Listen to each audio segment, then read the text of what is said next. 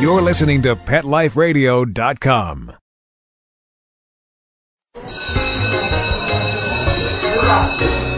Okay, class, take your seats. I said take your seats. Class, sit. I swear you're all acting like a bunch of animals. Pet Life Radio presents Teacher's Pet, where you'll learn how to understand and communicate with your pet and train them to be the best pet they can be. It's time to see the world from your pet's point of view. So give a tail wagging welcome to your Teacher's Pet host on PetLifeRadio.com. You may even learn a few tricks yourself. Hi, welcome to Teacher's Pet on Pet Life Radio. This is Pia Silvani, Director of Training and Behavior at St. Hubert's Animal Welfare Center in Madison, New Jersey, and your host. I would like to welcome back our very special guest, Dr. Alice Moon Fanelli. If you haven't listened to part one of this interview, please refer back to last week's session entitled Much Ado About Dominance. As you know, Dr. Moon specializes in ethology and animal behavior genetics at Tufts University Cummings School of Veterinary Medicine and is internationally known for her expertise in animal behavior. She sees cases at Tufts University Behavior Clinic in Massachusetts. If you're not close to Tufts, you still are lucky. Dr. Moon conducts pet faxes and consults with pet owners around the country as a result. Today, we'll continue our conversation with Dr. Moon about dominance in dogs and the problems that may arise as a result of us focusing far too much on dominance and placing a label on the dog as being dominant. So, before we chat, uh, let's take a short break to hear from our sponsors. Be right back. Okay, class, grab your tuna flakes, biscuits, and bones. Teacher's Pet will be back in two shakes of a tail right after recess.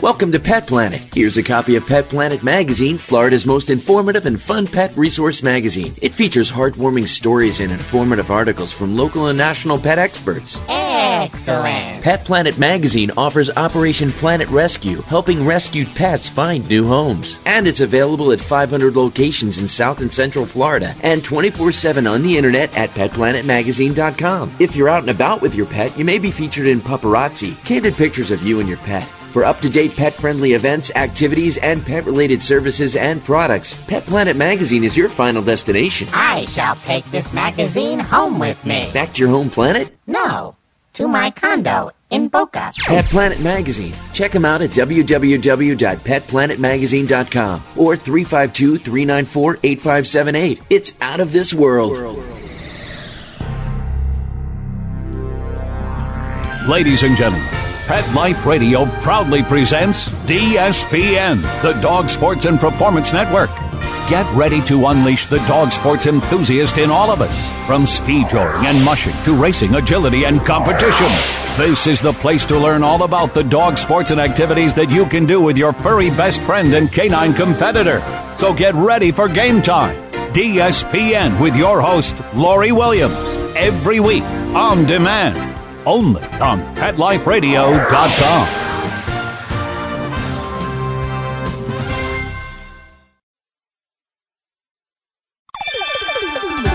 Let's talk pets on PetLifeRadio.com.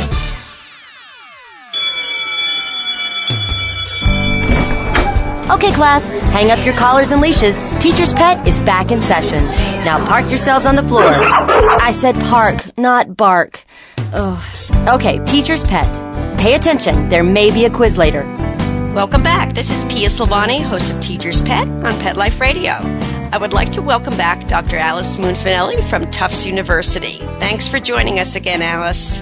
Thanks for having me, Pia. Uh, last week, if you recall, we discussed the differences in wolves and dogs, and we talked about some of the myths about dominance and the problems of putting labels on them and how owners interact with them. I thought this week we might want to focus a little on dog owner relationships and what to consider and not to consider when dealing with your dog. Um, so let's start off uh, first about is there a negative impact on dog training and training philosophies when owners are told about dominance and alpha and the use of all those words? And what techniques are, are you finding that can be quite dangerous um, in today's society? Once owners start thinking about being dominant, with their dogs um, and using the techniques like the alpha roll and not grabbing the muzzle and staring uh, directly into the dog's eyes for prolonged periods of time. What they're really doing is they're really intimidating their dog and they're making the dog fearful of them. And if they persist in that, and if they persisted in a consistent manner with the right dog, they might get by with it. Mm-hmm. But using those techniques and using them inconsistently creates conflict for the dog, which makes the dog fearful and can trigger the dog to be aggressive towards the owner. And it has nothing to do about being dominant. It's about self-defense.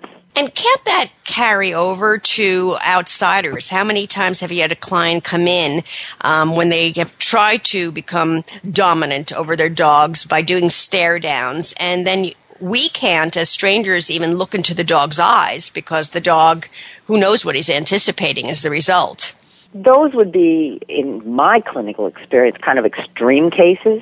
Mm-hmm. Um, most of the time, the dogs that I see that are biting the owners, much to the chagrin of the owners, are perfectly lovely with strangers because right. the strangers haven't aggravated them.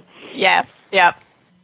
But certainly with the dog that tends to be timid to begin with, if it's harshly handled in the home, and harshly handled not because the owners mean to do that, but because they've been misinformed, those dogs can't would have the potential to then generalize to other people, non-family members, that they might not be uh, trusted as well. Right, right. More often than not, the dogs that are biting their owners are just lovely to every stranger that they meet.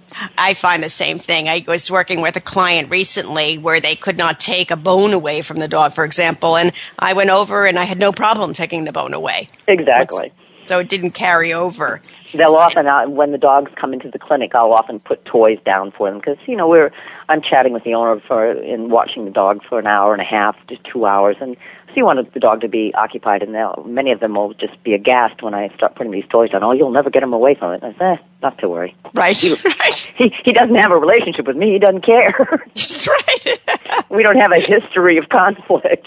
Exactly. Well, speaking of conflict, you and I have talked about communication breakdown many times before between owners and dogs that result in conflict for for both parties. Can you expand upon that a little more for our audience? That is the primary problem. These dogs are confused, and because of the in- uh, inconsistent manner in which the owners interact with them, but also a lot of these dogs don't really communicate. The owners don't communicate with their dogs. Good owners will work very hard with their dog the first year, and they are so pleased that their dog automatically sits for food or before it goes out the door and or before it gets a toy, whatever, and then they give up on the training because their dog is trained. Mm. Well, training training is training, but training is also about communication. And so when you stop training, you stop communicating. And then the the um, it's sort of like a couple that's been married, you know, for a quarter of a century. You just know what each other's going to do, and you don't really talk about it. And the dinner conversation goes kind of gets kind of lax and next thing you know there's the relationship is really faltering. The same thing can happen with our dogs. If we just work with them that first year during the puppy stages and you know get the basics down and then leave it at that you need to be communicating on a daily basis. That's, you've got a dog for a companion what do you do mm. with companions? You communicate with them. But we often don't with our dogs because we're too busy. And that's a great point because when you think about it, any relationship, and I like that you brought up the marriage, any relationship, I mean, it's going to have ups and downs, but a relationship is about communicating. So I think people forget that they have a relationship with their dog. So when they stop communicating or stop the training, it's like two people that are sitting at the dinner table and not talking. Right. The relationship deteriorates. Yeah. And depending on the personalities involved, it can get ugly. Mm-hmm. Or it can be just very passive and you just, you know, pass like ships in the night. Right. But, but if it's, um, you know, if your husband is a border collie and you're not talking to him, it might get ugly. Yes, exactly. and the sniping starts. You know? and they start looking for other things to do. They start roaming. They start stealing. They start doing all kinds of things because they're dogs and they have emotions and they are social creatures and they need social interaction. Good, good point. Many trainers believe that nothing should come free to dogs or they need to earn everything in life. And it was, I believe, originally proposed to increase social status of the owner and the dog human hierarchy, so called. Um, well, this might be beneficial in certain situations. Do you feel that there are problems with this, and what might they be? I like the Nothing in Life is Free program, but not for the reasons it was originally designed. I when I started at Tufts 15 years ago, uh, you know, I was told and learned about the Nothing in Life is Free program, and that it would increase the owner's status with the dog, and that that the program the program is actually we should explain that I suppose that the dog has to follow a command said only once before it gets any resource it needs or wants, and if it doesn't follow the command, then the resource goes away, and that was purported to make the owner the alpha because the owner had priority access to the resources, and the owner could determine whether or not it was going to give the dog um, the resource. Well, you know, at, the, at that point in time, I'd just come off of studying wolf behavior for, for some 20 years and watching wolves and hadn't been around domestic dogs in a long time. I thought, well, yeah, that makes sense. When I, when I first started my graduate career, Dr. Benson Ginsburg, my advisor, said to me, he said, whatever you do, don't treat wolves like domestic dogs because they won't take it. You don't mm. jerk them around and and do this. And basically, what he told us to do was a Nothing like Life is Free program, even though it didn't have a name then. You know, you walk by, and if Scaramouche doesn't go to the back of the run, we had some ambassador wolves in, in the kennel um, for people who, you know, wanted to see the wolves, so they'd leave our, our pack alone. And if Scaramouche doesn't go to the back of the run, well, then you walk by and he doesn't eat. Don't go in there. Interesting. And so it was a very similar concept that, that I could embrace very quickly. Well, when I got my New Guinea singing dog pup, I knew he was going to be a, a handful. And I put him on a Nothing Life is Free program at eight weeks, and you can start that early.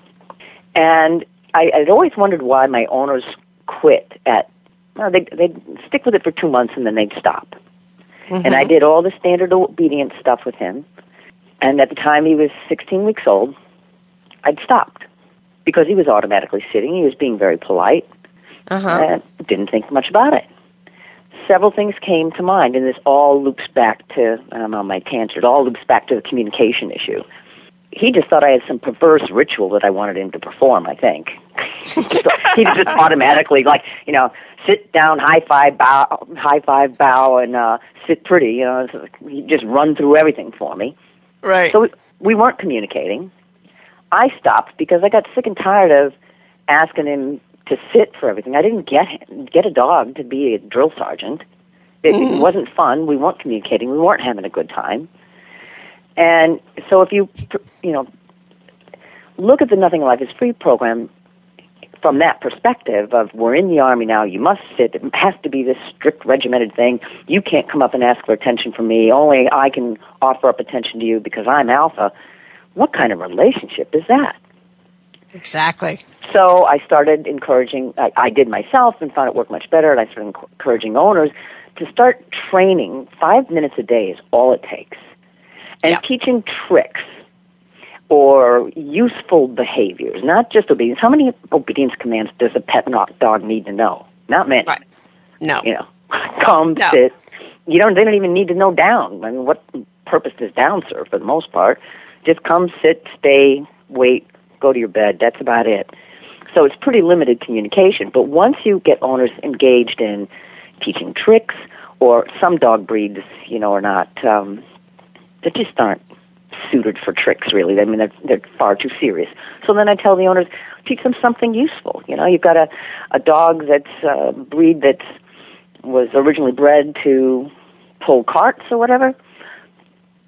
Go take a class, teach them to pull carts then they go around your haul your yard waste for you when you're cleaning up the, you know, the leaves this fall. Mm-hmm. Anything like that, something to build a relationship and communication and give that poor dog a job.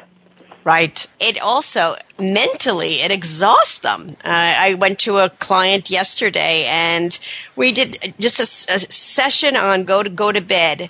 By by the time the dog was done, the dog went to the bed and fell asleep. yep. Yep they love to think. They love to do things. And yeah. um, it's just so very important. I mean, they we come home exhausted, but they've been sleeping all day. Yeah. And then we Yeah. do our errands, and the dog is like, oh, "What am I? Chopped liver?" Mm-hmm. They, you just want a dog to sit and be. We want them to be our companion. We want that company. It's all about us. Right. Right. but they they have nothing to do. So if nothing else, even if you're doing a nothing in life is free, and you're using tricks and making it fun, you're communicating. Your dog can come up and look at you, and your body language changes when you ask a dog to do a trick as opposed to an obedience command. Yes. And so you and you ask them to do something, and they're they're thinking they're at least working. You're communicating. That is better than you don't you know you don't have to take them to classes every night and you know have them you know you finish your job and then it's come you know, time to come home and make your dog work. Just communicate with the dog, and Yeah. nothing in life is free in the context that we're talking about it now, as opposed to the way it was originally proposed. I think fulfills that because it, it gives the owner a task. Say, I need to do this with my dog. And eventually it just becomes second nature that you ask the dog to do stuff because you like them to do that. Yes. I like watching Pan bow. I like watching Pan jump through my arms. I, I use a lot of the agility stuff that we learned. I can do that indoors because he's small. I'll pull out a kitchen chair and I'll say, go around right, go around left. And his Mhm. eyes dance and he's happy. and very simple to do. And uh, we're going to take a short break to hear from our sponsors. And when we return, um, I'm going to ask um, you a little bit about some of the suggestions that are are given and what your thoughts are on that. So we will be right back after we hear a word from our sponsors.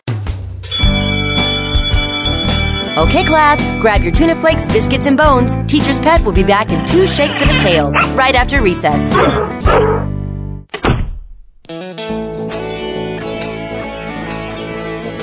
Got questions about your hound's health?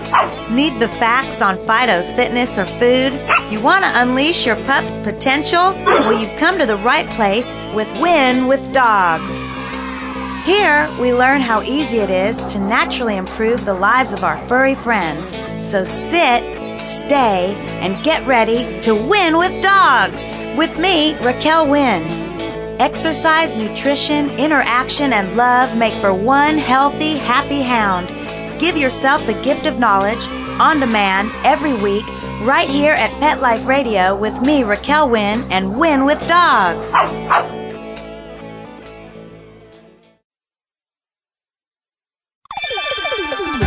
Let's Talk Pets on PetLifeRadio.com.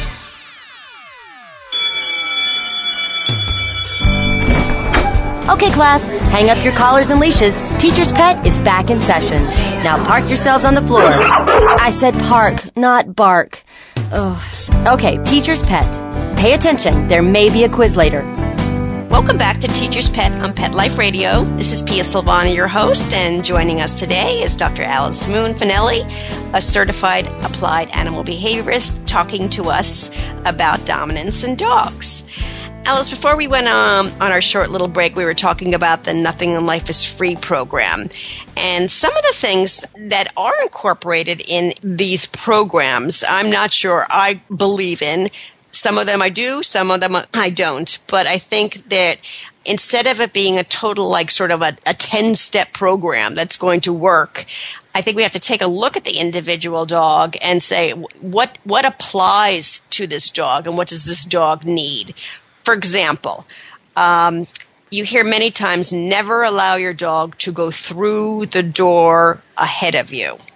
Who cares? Okay. I mean, for some dogs, if they're pushing and blasting past you and it's aggravating, sit and wait. It has nothing to do with dominance. Eating Good. first has nothing to do with dominance. yes, we that is another one. Feed Access to the bed Dog. and furniture has nothing to do with dominance. If you can be in my bed and not bite me, bring it on. Wolves sleep together in piles. Not that dogs are wolves, as we talked about last week. Yes, right. Um, you know, they're companions. but you also hear um, make sure you eat first and the dog eats second. so that I can have to train my dog to go to a mat because otherwise it's standing there staring at me because I inadvertently gave it a bit of food off my plate. Right. it doesn't matter. It has nothing to do with dominance. It's all about manners and respect and what's convenient. Okay, walking. Don't ever allow in your most, dog. In most cases, I should In- qualify. yes. In most cases, as, as you opened it up saying there, you have to look at each individual dog and each individual situation. And I'm just sort of reacting, shooting from the hip, because I'm so tired of hearing about I'm not dominant because I feed my dog first. Right, right. Uh, my personal feeling is feed the dog first so the dog's not hungry and begging from the table. I mean, that just Exactly. just like I would rather have my dog have a full belly, and then I, we, my husband and I can sit and relax and have our dinner. Well, that's it, you know, and and then you're not looking after you finish your dinner and you're sitting there talking to your husband. It's not like, oh, now I've got to feed the dog. I mean, it's it's like a chore out of the way, and the dog is happy, you're happy. Yep, One thing off the evening list. yep. I'll, I'll throw out another one. I'll shoot you another one here. Never allow the dog to walk ahead of you. Oh gosh, I hope the walk ahead police don't find me. That's right. Yeah, my thing about that is when I take Pan for a walk. If I say you are to walk by my side because we are in an area where it's unsafe for him to go ahead, you will walk by my side because that's what I'm asking you to do. hmm But then I say, okay, you go out in head and you go be a dog and you leave your P mail and do whatever you want to do and romp around and smell. I, I mean, I, I to have a dog on a constant heel is once again adding to the list of things that we talked about last week where we don't let a dog be a dog. Let him go. Right. Let him sniff. Let him pee. Let him run around. Nothing to do with dominance. Yeah, and and personally, I would prefer my dog in front of me because I don't know what he's doing behind me. If he's behind me, exactly. Now, now I've got to walk with my head turned. So right. yeah, but but I, I think you you brought up a good point in all of these. It's it's um, this is all about leadership and what our expectations are when we ask you to do something. For example, I always allow my dogs. You can go first when I head out to the car. I've got you know bundles of things with me and I'm carrying them, and I tell my dogs just go, go, move ahead. Now It's easier. It's much easier. Now, if I do want them to wait, for example, if my mom's over 90 years old, now I might want them to wait and back away from the door. But that's, again, leadership. So, what is leadership about? Because I think people are confusing dominance and leadership.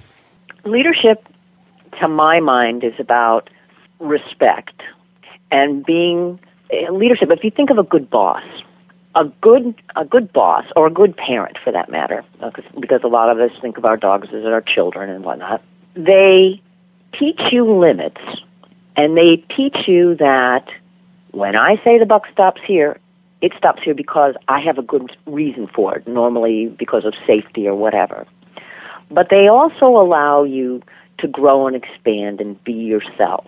So, and what what the current dominant leadership alpha, the resurgence of it actually, concept, it's very restrictive.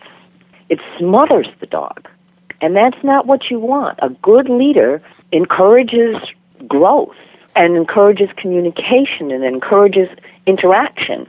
But it also teaches, a good leader also teaches respect such that if you say, I need you to do this now because, or you don't even have to give it because, then the dog, the employee, the child, whatever says, yes, because they've been raised with such consistent communication and such fairness that they understand that if their leader says, this is inappropriate at this point in time, there must be a good reason for it. Yeah. And the only way to achieve that is through constant communication and positive communication. And, and training offers such an opportunity for that. I, I often encourage, um, mainly because Pan got kicked out of puppy class the second time around. it, it, it's interesting living with a singing dog because they have no real concept of dominance and subordinates. That's not part of their social behavior at all. They don't avert their gaze. One of the things people find so unnerving about them is if you stare at a New Guinea, New Guinea singing dog, they stare right back at you. They don't look away. And it's not hostile, and they're just looking at you like, what? Uh huh. so they don't get along with other dogs. But anyway, when you're training and building this communication, some of these dogs, some individual dogs in some particular breeds, they just don't do well going from puppy socialization straight into obedience because the walking in a circle nose to butt with another dog is they don't get it. That's for us. That's not for the dogs. It has no purpose for dogs whatsoever. So you skip them over into agility.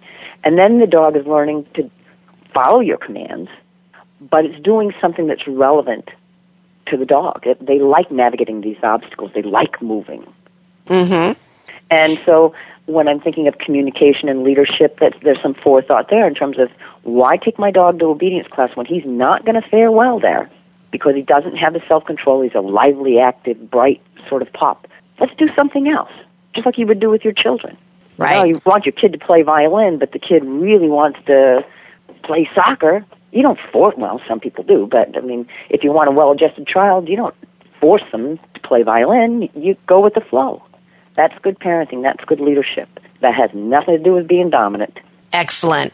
Another uh, concept, too, and tell me what you think about this also, is go back to owner directed aggression.